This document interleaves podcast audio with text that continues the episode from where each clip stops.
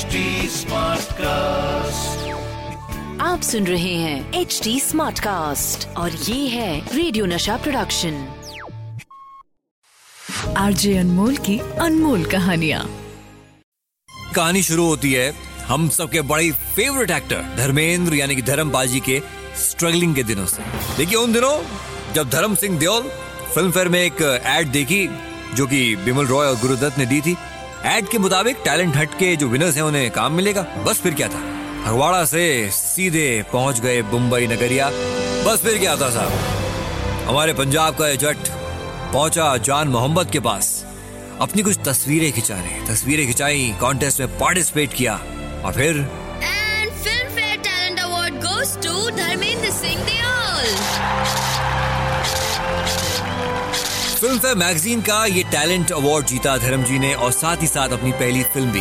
धर्म जी को अपना ब्रेक तो मिल गया, लेकिन इस ब्रेक ने कुछ खास किया नहीं धर्म जी के लिए। इसी दौरान कुछ फ़िल्में, कुछ रोल्स मिलने शुरू हुए, जैसे बंदिनी, दिल ने फिर याद किया, दुल्हन एक रात की बाहर फिर भी आएँगी। ये सब फ़िल्में चल रही थी, मगर इन फ़िल्मों से धर्म जी के करियर में कुछ खास फ़र्क नहीं पड़ा।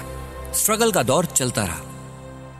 अच्छा उन्हीं दिनों ओपी रलन बड़े जाने माने डायरेक्टर धर्म जी की बातचीत चल रही थी एक नए प्रोजेक्ट को लेके। धर्म जी ने सुना था कि ओपी रलन बड़े ही बड़े ही अकड़ू हैं एरोगेंट हैं। इंडस्ट्री में वैसे वो इसी बात को लेके फ़ेमस भी थे। बातें यहाँ तक होती थी कि ओपी रलन अपने एक्टर्स को हम्म, ठीक से ट्रीट नहीं करते। कभी किसी नए एक्टर को कबूतर कह के बुलाते हैं कभी किसी और चीज़ से चढ़ाते हैं। उनका एक अपना ही अलग अंदाज था। खैर साहब ओपी रलन अपनी अगली फ़िल्म बना रहे थे और उनसे मिलने पहुँचे धर्मेंद्र। हेलो सर हाँ हेलो धर्मेंद्र। दरअसल मैं एक नई फ़िल्म के लिए एक्टर ढूंढ रहा हूँ। तुम करोगे ये रोल जी बिल्कुल सर बिल्कुल करूँगा। ये फ़िल्म थी फूल और पत्थर। ओपी रलन जो मशहूर थे इंडस्ट्री में कि अपने एक्टर्स से वो अच्छे तरीके से बात नहीं करते कबूतर कह के उनको बुलाया करते। तो साहब फूल और पत्थर की शूटिंग चल रही है स्टूडियोज में। एक दिन ओपी रलन अपने एक्टर धर्मेंद्र का वेट कर रहे थे सेट पे। ये वो दौर था जब धर्मेंद्र फ़िल्मों में बस आए ही थे। दो तीन से ज़्यादा शिफ्ट में काम कर रहे थे। और इसी की वजह से कभी कभी सेट पे थके हुए भी दिखाई पड़ते थे। एक दिन ओपी रलन धर्म जी का सेट पे वेट कर रहे थे और और धर्म जी आने में लेट हो गए। जब धर्म जी आए, वो थोड़े से थके हुए दिखे। धर्म जी अपने शॉट का वेट कर रहे थे। कुर्सी पे जाके बैठे, आराम फरमा रहे थे और आराम करते करते सामने वाले टेबल पे अपना सर रखा और जैसे आँख बंद करके थोड़ा रिलैक्स ही कर रहे थे कि तभी तभी ओपी रलन चिल्लाए। मेरे सेट पर कोई लेट आए वो भी शराब के कारण। ये मुझे मंजूर नहीं। मैं इस तरह से शूट नहीं कर सकता। मैं क्या कोई बेवकूफ़ हूँ जो यहाँ शॉट लगाकर वेट कर रहा हूँ? धर्म जी को ओपी रलन की ये बात बिल्कुल अच्छी नहीं लगी। धर्मेंद्र शराब पी के सेट्स पर नहीं आए थे।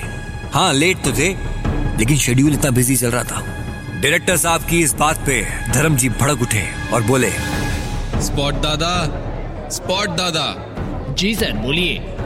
वैसे पी के तो मैं नहीं आया था पर अब पीने की बात हो रही है तो मूड हो रहा है। अब ले ही आओ एक बॉटल यार। बस फिर क्या था? धर्म जी ने बॉटल खोली और पीना शुरू कर दिया। धर्मेंद्र की तरफ़ से ये फ़िल्म डायरेक्टर ओपी रलन के लिए एक, एक करारा जवाब था। इस इंसिडेंट के बाद जब धर्म जी घर पहुँचे तो अपनी माँ के पास जाके बड़े उदास हुए। बोले, मुझे मुझे मुझे गाँव वापस जाना है। माँ ने हिम्मत बंधाई। धर्म जी फिर वापस शूटिंग पे लौटे।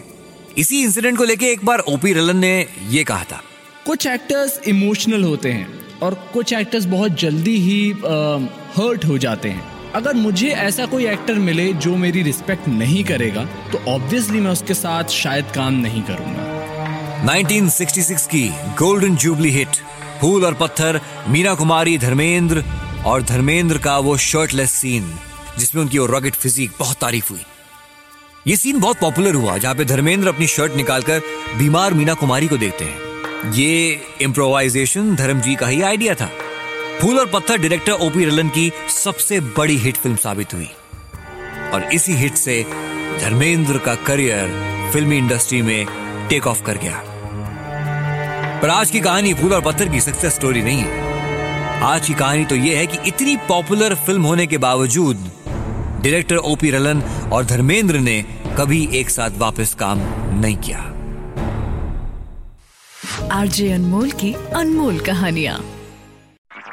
आप सुन रहे हैं एच डी स्मार्ट कास्ट और ये था रेडियो नशा प्रोडक्शन एच स्मार्ट Smartcast.